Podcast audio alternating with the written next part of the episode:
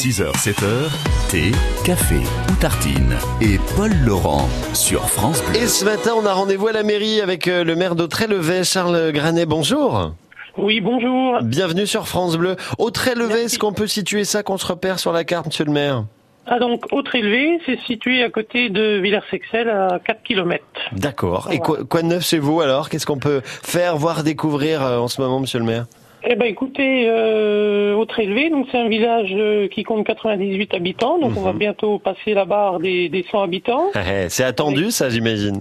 Oui, oui, oui, on a eu deux naissances en, en 2018. D'accord. Et donc là, on a euh, ben, trois familles qui se sont euh, installées euh, euh, ben, depuis début début de l'année euh, dans la commune. Bah, c'est bon signe, ça, quand des familles arrivent, généralement. Oui, oui, oui, exactement. Euh, on était 58 habitants en 2008, donc on a, oui, oui, il y a eu une grosse Quasi doublé, augmentation là. du nombre de la, de la population. Et quoi, on construit alors à Autrey-le-Vay, c'est ça Oui, alors il y a quelques quelques constructions, mais surtout euh, bah, des maisons qui étaient inhabitées, qui aujourd'hui D'accord. ont été rachetées par des jeunes couples qui se sont installés. C'est vrai qu'on est idéalement placé. On est on est à 23 km de Vesoul, 26 km de Lure, euh, 26 km de Baume-les-Dames, à 45 minutes de Besançon. Donc c'est vrai que c'est c'est intéressant pour pour les gens qui travaillent. Ben euh, Un petit village, euh, voilà, agréable.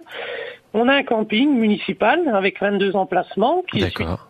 situé au bord de la rivière L'Oignon.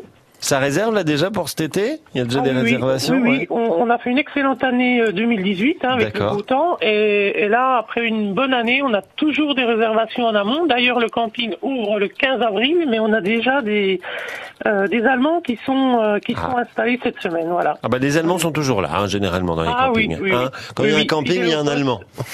Généralement. ou, ou des Hollandais aussi. Hein. C'est- C'est Exactement. c'est les deux, euh, deux campings généralement.